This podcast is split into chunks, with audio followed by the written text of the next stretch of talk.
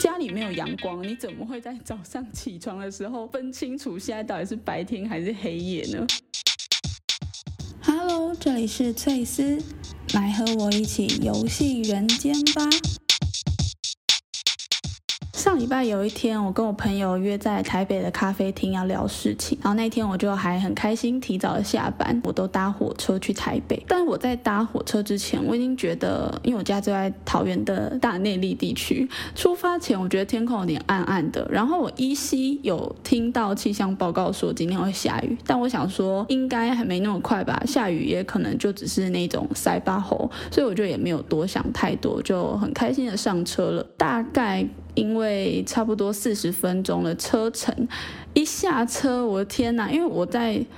从南往北上的路途当中，经过树林的时候都还没有下雨，我就想说应该不会这么衰吧。结果在台北下车的时候就整个大暴雨，而且这个雨是大家知道吧？就是上礼拜的豪大雨那一天，就是啪啪啪噼里啪的狂下的那一种。我就没带伞啊，因为我就超级不信邪，就没带伞。久违的从北车搭捷运到我们咖啡厅的地方，完全没有办法移动，因为我又没带伞。然后在捷运站到咖啡厅的那个路途当中，没有任何一段路有骑楼，所以我就在那站了大概5分钟，然后看这雨势完全没有要停止的意思。当时大概3点半，快4点，就是雨势最磅礴的时候。因为我手上有一个纸袋，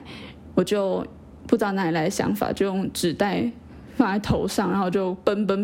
大概奔了10秒吧，就受不了，就找到一个可以躲雨的地方，就站在那，然后生无可恋，全身都已经湿透，那个头发好像已经去发廊洗过一遍的感觉。那时候大概离我的目的地还有2/3吧，我就站在那，终于忍受不住，我就问我朋友说：“你到底在哪？”他原本说要带一把雨伞给我，结果后来他根本也忘记，然后我们两个就撑着一把小雨伞，很狼狈的进入了那个咖啡厅，然后就全身湿透。然后那一天很特别的是，因为我以前在台北读书，那时候就是非常，因为我在那边5年，我住在台北5年，所以我的交通的概念是相当完善，就是哪里到哪里要做什么交通工具都是非常一清二楚，就是那个台北市的交通网路在我的脑海中是非常简单的一件事情，几乎固定的路线我真的是闭着眼睛都可以走。但是可能因为太久，因为毕业后我就回来桃园工作，也去台北的时候基本上我男朋友都会载我，所以很少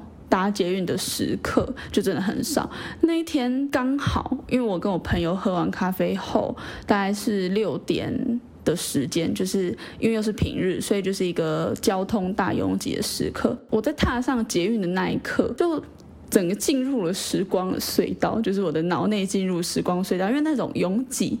的感觉跟那种尖峰时段的捷运车厢，尤其在尖峰的转运的地方，你需要等待一班车过去，然后再下一班车你才有办法上车的那种感觉，就整个让我好像打回过去的时间。尤其又是夏天，然后拥挤，然后下班的时间，然后大家就是沉浸在那个下班通勤想要回家的那个心理，整个群众的状态是非常紧绷的，我也不知道怎么说然后就突然回想到说我当初为什么会决定毕业后要回家这件事。因为我在台北的前2年是乐此不疲的对于搭捷运或是搭公车这件事，然后后面就慢慢的可能因为课业压力也很重，然后当时也有打工，所以就每天都被时间追着跑。公车 U-Bike 跟捷运这种转乘每天的通勤的路途，让我感觉到时间被这些通勤所需的时间给占住，然后好像被扒住了这些时间。我当时是非常习惯说我出门我要到哪里，我会先用 Google 地图查，然后查大概需要多久，就会预留这样的时间，然后出门，然后就是走路到了可能公车或是捷运站，然后开始我一整天的那个通勤的路程。虽然那时候 Uber 已经很方便，可是可能也因为学生很穷，就完全搭 Uber 的时间是很少，然后台北的交通又算是蛮方便，但在很偏僻的地方还是有办法等久一点，还是有办法等到公车这种程度，所以就每天好像都在花这些时间，在跟时间赛跑，就是你必须去等待那个公车的时间，等待捷运的时间，还要加上你走路的时间，因为你不是到捷运站你就可以立刻搭上捷运啊，你还得下捷运站，然后走到月台等待捷运来，出去之后你还要找出口，然后再可能走路或是 maybe 转乘。也许是因为这样子的痛苦，让我决定在毕业前1年要回桃园。然后我记得在读书的最后1年，我就没有宿舍可以住，我就住在一个差不多4坪大的小套房。很庆幸的是有自己的卫浴，但是它是一个老公寓，就必须得走到5楼，大门一开就是那个房东把那个空间隔成5个小隔间，就是5个小套房，外面就是有一个洗衣机跟冰箱，还有一个简易晾衣服的地方。然后在那个小空间里面我生活了快1年。为什么是快1年呢？因为当时就发生了 COVID-19 的3级警戒。住在那个小空间里面，它就是木头地板，但是它是只能放下一张单人床的床垫，就直接放在地板上。然后我自己有运了一个小架子过去，其他的地方呢就是放一个书桌跟一个单人衣柜。然后因为我为了要节省空间，我就把衣柜跟书桌它是放成一个直角形，所以我的衣柜下面的抽屉是只能半开的，因为它被书桌卡住了嘛。因为我为了要节省空间，我觉得让其他地方有比较足够的空间可以活动，所以我就把它们卡在一起，所以我下面的衣柜是只能打半开，真的很困难。然后当时我男友也常常会来这里陪我，因为我一开始不太敢一个人睡，因为我觉得很可怕，就是在那个小空间里面。因为重点是它没有对外窗，那其实有一个窗户，但那个窗户是对天井，所以基本上你没有办法打开，因为打开了的空气也不会比较好，因为天井主要它是有个复杂的味道。所以就当初看房子的时候，房东也有很直接说，其实这个窗户基本上是不会打开，所以我那个房间就是没有，算是没有对外窗的状态。然后那个天井呢，因为它旁边就是紧邻着隔壁的建筑物，所以没有新鲜空气，然后阳光也照不进来，但早上的时候会隐隐约约看到一点光线，你会知道，因为房间是暗的嘛，所以当外面天是亮的时候，你就感受得到有一点微微的光线，但那个光线呢是不足以照亮房间的，大概是这个情况。然后在那边住了快1年，那很庆幸，真的很庆幸的是有自己的卫浴，这件事情让我比较舒服一点。但其余的时间就是，即便还有书桌，可是我当时是完全没有办法坐在那个书桌上做任何阅读啊或者是工作的状态，因为空间很小，然后再加上没有对外窗，然后整空间是很紧闭的。我当时买了一个海边风景的挂布挂在我的房间里面，就是让那整个视野呢变得比较辽阔一点。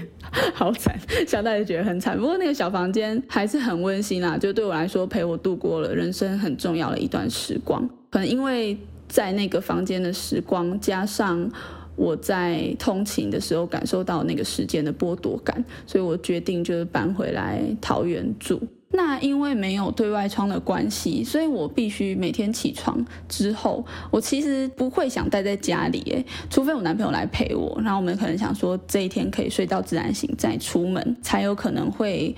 半天的时间都待在家，不然我可能早上起床我就会直接要出门了，不管是去图书馆也好，去学校走走，或者去咖啡厅，我们那边外面还蛮多咖啡厅的也好，但就不会待在家里，因为见不到阳光的感觉，因为租的房子嘛，所以它的灯光就是那种很阳春的日光灯管，所以我早上一起床就是得面对那个日光灯管直接照射我的眼睛，就超级亮。然后以前因为我们有一个小厕所嘛，然后以前我都会先把厕所的灯打开，就让它是有点微亮，然后之后再开大灯，然后就是用渐进式的让眼睛适应。回想起那段时光真的觉得蛮可爱，但是的确那样的日子不能过太久。那当时其实在租那个房子之前是有设定说，在这里本来就最多只会待1年，如果要待1年以上一定就是会换一个条件比较好的房子，但因为当时就是决定要延毕，因为又是学生，所以我没有太高的预算去租更好的房子。然后我也觉得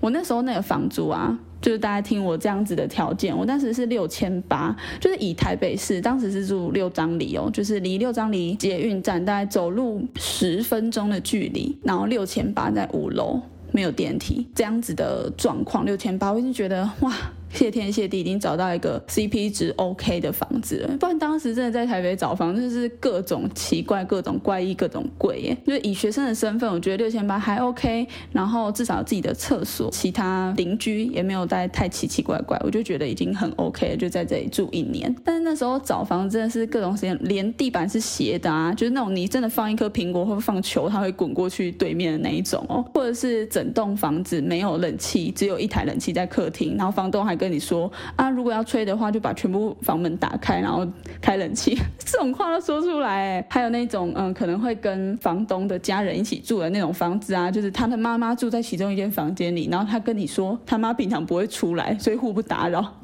超级多怪房子跟怪房东。所以我那时候找到那一间，然后离我的学校算近，我就觉得 OK 谢天谢地。当然不能多要求居住品质的完美，但是呢就是只要方便然后安全，然后外面也有蛮多吃的，我就觉得足够了。但是因为跟在宿舍的生活其实有一点落差，因为在宿舍的时候我有很多室友，然后因为学校的宿舍它至少一定会有对外窗，居住的品质呢虽然是合宿，但是合宿就是有合宿它方便和不方便的地方嘛。那你一个人居住在这种没有对外窗跟没有阳光会照进来的小套房，你势必就是会心情上就会受到一些影响。我那时候有打工，每天要走路，然后去搭公车到信义区之后再走路到我上班的地方，然后没有打工的时间我就去读书，然后去上课，上课就是走路去。那时候还有去健身房，所以也是每天都有很多通勤的时间。全台湾好像只有台北有办法有这种生活氛围，就是大家都在大众运输工具上面。我男友常常说一个先进国家就是私有的载具越少，公共的运输越多，这才是往先进国家的一个发展的趋势。其实我觉得说的没错，但好像台湾的大众运输就是太集中在台北市区了。即便我现在在桃园也算是直辖市之一吧，我不敢说这里多繁华，因为确实没有，但是这里的交通网就是非常非常的落后。我从出生到现在，我家这里的交通网从来没有改善过，就是我们要搭交通运输工具就势必得到主要干道上面去搭，就是它是没有照顾到其他的，就是偏离主要干道的其他地方的。我同事是最常说啊，来桃园觉得最叹为观止的是居然这里还有平交道就是平交道是一个非常落后的东西，而且它超容易让人违规的，因为它就突然开始当当当，然后你只要在那个网格线里面你就是哔哔就违规，不管是有事故啊，或者是有人违规啊，或者是各种天气的因素，它就很容易就是铁路没有地下化这件事情就很容易影响到交通的顺畅。我后来真的觉得居住品质决定我的生活品质，因为虽然你住的地方基本上只是你睡觉的地方，但人还是会有很需要在家里耍废的时候吧，一定会有吧，就是你出去了2-3个礼拜的周末都在外面，你一定会有一天是很想要耍废在家的。就这是我当时在台北租房子我觉得最困难的一点，就是家里不够舒服你怎么会想在家，然后家里没有阳光你怎么会在早上起床的时候分清楚现在到底是白天还是黑夜呢？很违反人性的运作了。就是我居然是靠着我的手机的时间来告诉我现在是早上，或是现在是晚上该睡觉了，很怪的一件事啊。好，所以就是我后来也顺利的有搬回家工作，然后我真的觉得生活品质大大的提升。虽然现在桃园的捷运一直在改，一直在挖路，它就是没有要深入大家的住宅区这件事，它是继续在主要干道上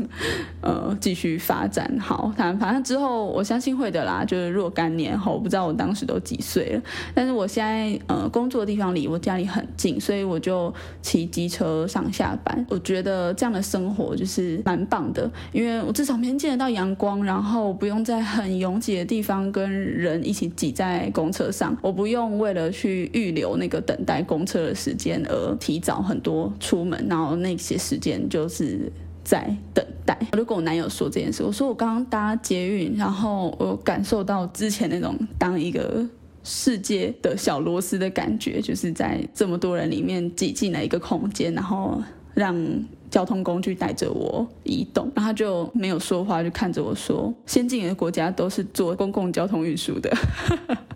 但我认同啊，我认同。但目前的我真的就是想要活在一个慢步调的世界里。台北真的太混乱、太拥挤了。我跟我朋友分开的时候，就刚好是尖峰时段，想说去吃我最爱的火锅，吃完再来回家。因为你知道尖峰时刻的捷运很恐怖嘛，但是台铁才是真正的恐怖。因为在台铁就是尤其是区间车，真的会爆炸多人。大概就是5点到晚上8点吧，这个区间就是超级尖峰，就是每一班都超级多人。因为搭台铁通常你不可能搭1-2站嘛，大概都是会搭3站以上。那3站以上，然后台铁又非常的摇晃，所以是很不舒服。你要站在那，不一定能够扶到。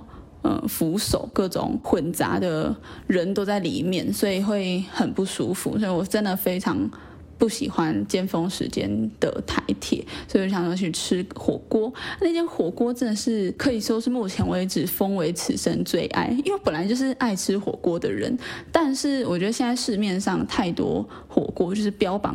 海鲜很厉害啊，汤头多厉害，我觉得那些都是假的。就是你吃一次你就不会再去吃第二次，因为每个食材它都没有味道啊，可能都是汤的味道。那些汤就是煮过之后涮完肉，然后那个汤就不好喝了，就是没有那个原来那个味道，然后你就觉得喝起来又很咸，就必须得一直喝饮料那一种。或者是它的肉你也吃不出它的肉到底怎么样，可能涮第一片觉得很好吃，然后后面就也完全吃不出来。就太多这种一次的店，就是它标榜很厉害，但是你去过一次之后你根本就不会回访。但是这一间火锅它在万华这个非常不起眼的街道上，然后它的招牌也非常的不起眼，但它里面就是大概只有8到10个位置吧，然后都是吧台。老板呢是一个中年男子，他一个人在营运那个火锅店，他是个人锅，然后他的肉品就是很少，大概是很基本的鸡、猪、牛这样子，汤头也只有4种可以选，就是一切他就是照他自己的规则跟步骤来。他发现他是一个非常有洁癖的人，因为他的店里面啊真的是一尘不染，就是吧台你所见之处呢都是非常干净的，只要他走到哪抹布就是跟酒精就是带到哪，就是每个地方都抹得干干净净。他端出来的菜盘啊也是就是非常干净，然后他的菜盘里面就是都是还蛮新鲜的蔬菜，只有1个丸子，那其他东西全部都是蔬菜。觉得它也不有太多稀花的火锅料啊，它就是真材实料的一堆青菜，可以让你吃到最后的那种青菜的量。它的汤头呢也是你在煮完所有的东西之后你喝了你还是觉得很好喝的那种汤头，就真的很棒。这一间火锅真的是我此生最推，就目前为止啦，因为就是它也不是到那种非常顶级的价钱。然后它的肉呢都是直接会你点完他就搬出来，在切肉机上面他就直接现切给你的那种。我跟我男友进去我就是从来不跟老板多聊天，我们就是去吃饭，然后吃完我们就走。但是就是可以看出老板非常非常用心的在对待这一间火锅店，有他自己的规则跟理念在，就是吃得出是非常用心的一间店。然后反正我3不5时我就好想吃火锅，就是喜欢吃这一间火锅，因为他的肉真的都超好吃，每涮一片那真的是享受哦。而且最厉害的是它的酱料台也是超级无敌干净的，就是我没有遇过在酱料台就自助式的酱料台可以这么干净的，就是非那一间店莫属。它的酱料台上没有任何一个蒜或是任何一滴沙茶酱在旁边，就是每一盆都很干净，然后那个酱油完全不会有奇怪的东西浮在上面，它就是非常清澈的酱油。醋也是，就是吃出来就是很干净的味道，你吃那个酱料你会觉得很享受，因为它就是很纯粹的味道。然后你吃的食材你看得到那个是什么，你想象它的味道是什么它就是什么，就是非常，我觉得火锅就是应该要这样啊，就是吃那些食材的最真实的味道。然后重点是它的价钱也不是很贵的，我觉得完全对得起它的这个食材跟它所供应的这些服务跟它的品质，我觉得是完全很 OK。 那天饱餐一顿之后，那个噼里啪啦的雨终于收敛了，就终于没下了，所以就很开心。当时大概8点多9点到车站就准备要回家了，结果下到月台之后就开始发现那个时刻表为什么那个晚100多分钟一直在加，一直在加，可能从110加到111，然后到120、125，然后126，就是一直在加。想说哈，遥遥无期。我在月台傻站了10分钟吧，然后那个时间就一直加，一直加。可是呢，我那时候还想说，索性下一班他写准点，我就想说好，没关系，那这个一直玩也无所谓，反正我就等那个下一班他的准点来。结果大概我只是滑一下手机，眼神飘一下哦，那个准点居然变成 unknown， 就是不知道什么时候会来。之后我就是看了其他时刻表整排哦，刷一排 unknown。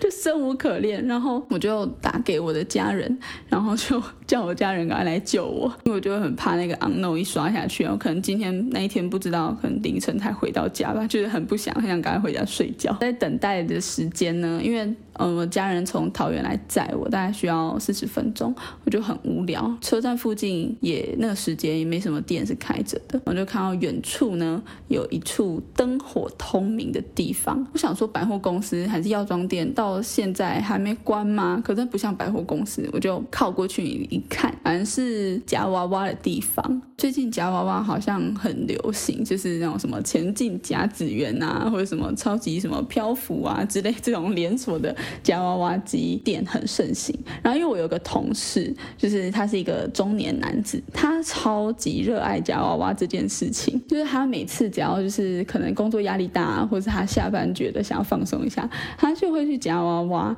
然后他这些，因为一开始我为什么会知道，其实是因为他开始很常会分我零食，然后他本来就是一个乐于分享的人，但是他开始爆量的零食开始，我有一次就真的问他说，到底哪来这么多零食，然后你买了又不吃？他说没有，跟你说这不是买的。我说那不然嘞？他说我夹的。就很白痴，很好笑。所以我对夹娃娃机一开始的最初的印象，就是小时候便利商店的外面都会有1-2台这种夹娃娃的机台。我小时候的时候会很好奇嘛，然后我爸呢，他就可能会掏口袋的零钱，看有几个，他就会让我们夹看，可想而知啊，怎么可能夹得到？所以我小时候对于夹娃娃机，我都觉得这是一个骗人的东西，就他只是要吸引你的目光，然后一个人可能骗个20-30块。他就可以营运这样子。那后来是到几年前，就可能4-5年前，夹娃娃机开始在台湾蛮流行的。但因为我那时候有一个朋友，她老公是有在认领一台机台在做的，那可能他一个集散地就是这个店面，然后他有好几台夹娃娃机，但他是不同人营运的，他就是可能有ABCDE， 然后这几个人去认领，你就要时常的去看你的机台是不是需要补东西啊，或者需要帮他换位置之类的。那时候我就想说，感觉这个东西它是一个副业，就是某个人他对于认领机台有兴趣，他就去做。那时候夹娃娃机都还停留在可能是一些当时流行的娃娃，例如鲨鱼啊，或者是一些稀奇古怪，可能尖叫鸡啊这一种，就是有各式各样的东西。但是这个夹娃娃机在台湾后来最近我才知道它演变成它会夹一些零食、泡面、饮料，甚至是洗衣粉、卫生纸这种非常日常生活东西。我是知道这件事，但我从来没有亲眼看过，因为我实在是不感兴趣，就是夹娃娃机自始至终在我心里都不是一个会让我有兴趣想要去接触的东西。然后那天因为实在太无聊了，所以我就走过去，就人还没到哦，就听到超级蹦蹦蹦蹦的那种音乐，就那种西洋流行舞曲在放送，坪数很大哦，就在1楼，然后很灯火通明，就是像便利商店那样。然后我一进去，然后就是首先看到柜台，然后有休息区，整间的夹娃娃机里面超多人。这个时候大概是晚上9点多，里面居然就是川流不息耶，各式各样的人都有，男男女女、老老少少。然后我就先晃了那个夹娃娃机的店一圈，发现就是都是一些什么零食、泡面啊，甚至还有冰棒，就是它是一堆冰棒的空盒，然后它会告诉你说夹到了之后到柜台换整整的冰棒，就是很好笑，到底是谁想出来的？真的很有商业头脑哎。然后还有那种卫生纸、湿纸巾，反正各式各样，但都是民生用品。但是我印象中那一种有娃娃的机台啊，大概就是2-3台吧，其他全部都是日常民生用品。上面就会还帮你贴等级，就是这个1颗星难度啊，这个2颗星，这个3颗星，它会提醒你哦，说新手请勿尝试就很好笑。接着它旁边是有一堆让你可以手拉的那种推车，它就是让你拉着走，就是放你的战利品，规划超级完善的。里面大概有3-4个员工哦，就是穿着制服，然后会在那边走来走去，他看到有一些机台，他就会把它打开摆一摆位置，然后再锁起来。专业的就是统一中央管理的这种，这个就不是我之前说的那种认领机台，它是整一间店可能是它有员工，然后是由他们官方去处理这所有的大小事，包含兑换代币或者是兑换刚刚那个冰棒。而且最瞎的是它有一些饮料的机台嘛，然后它旁边还有放冰箱哦，他就说你夹到的话这里可以换冰的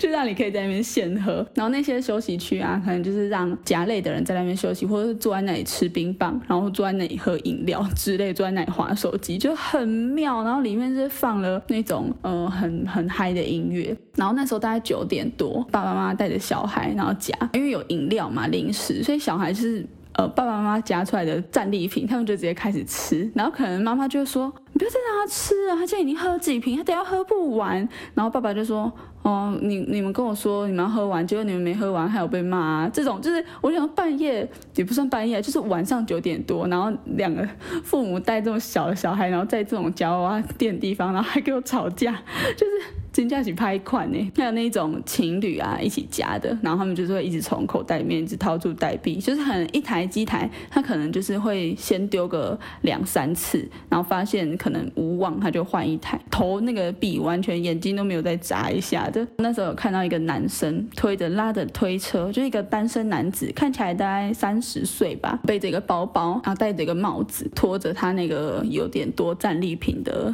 推车，然后就是一直在巡视机台，就是他真的很厉害，我觉得像个怪人一样在后面看他夹。大家知道那个夹娃娃机是4方形的嘛，然后呢他会把譬如说零食好了，洋芋片，他就把它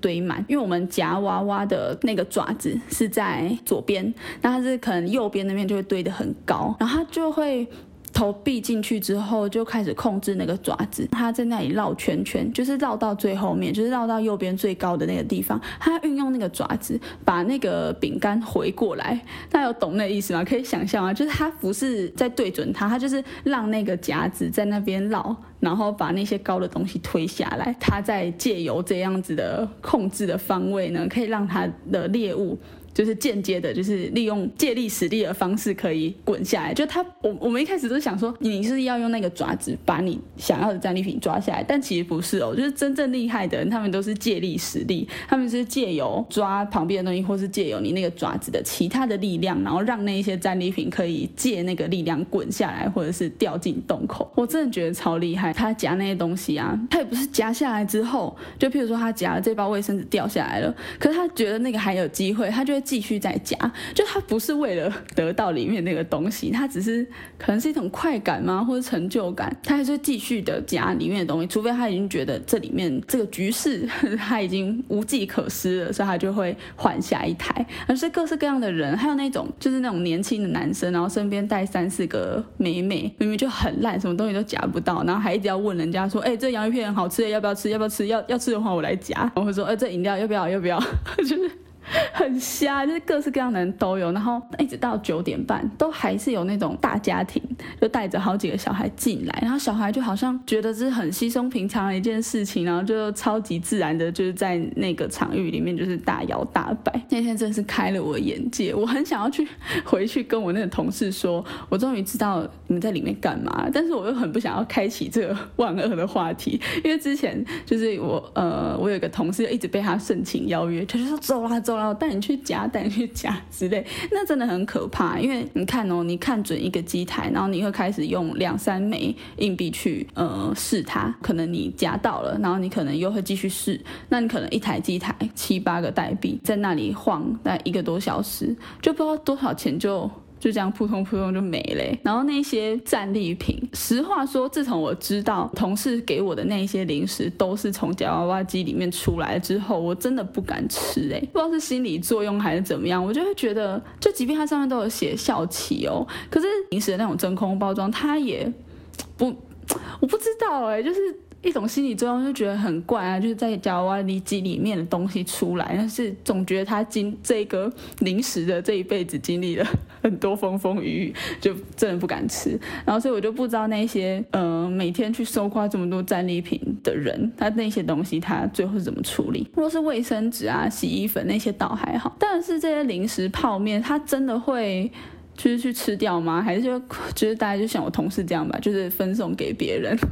我爸常说吃人的嘴软，然后可能就是这样吧，拿来做人情就送给大家，真的是蛮有趣的一个体验。我当时真的是有一个冲动，想说好，不然来去换一个100块玩玩看好了。但我实在是没有办法，好羞耻哦，因为我就想说大家都在那边看，然后大家都看你夹不到，我就觉得我那么烂，然后在那边一定就100块一定什么都没夹到，就这样毁了，真的太羞耻了。如果没人的话可能愿意啊，但是这么多人就是后面都有很多人在看啊，就觉得你什么都没夹到，就是烂死了。大家都是老手，就是拖着那个拖车，然后拖来拖去，就是连小孩都超级厉害。就是那种有个妈妈，然后她带一个小孩夹一个鸡的娃娃，大概才花了3个代币还4个代币，就把那个鸡的娃娃夹出来。然后她妈还说：“哇，你真的很棒哎，今天真是有夹到。”然后她的战利品里面就是有超多东西，因为我真觉得很拍快。那个小孩应该才幼稚园，或是顶多就是小1、小2而已，然后就在那边夹娃娃。我觉得我不是要批评这个行为不好啦，我只是觉得它演变到现在这个样子已经算是一个成人娱乐吧，就是你花一点点小钱，然后你在这其中得到一点抒压的快感，跟你夹到东西的这种成就感，我觉得是 OK， 就是花一点钱的消遣。但是你让小孩就是去习惯这件事，我不知道还是我们以后应该来举办那种夹娃娃大赛，然后让这也变成一种职业，有可能吗？就娱乐性，就大家来比谁的技术含量高。好啦，随便乱说。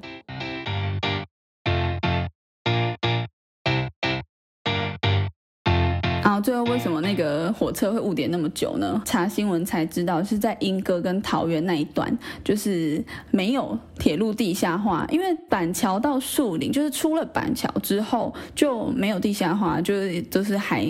尚未地下化，就是还是传统的铁路，就很容易有一些事故啊，大豪雨的关系。然后桃园到莺歌那一段就是有淹水，然后一直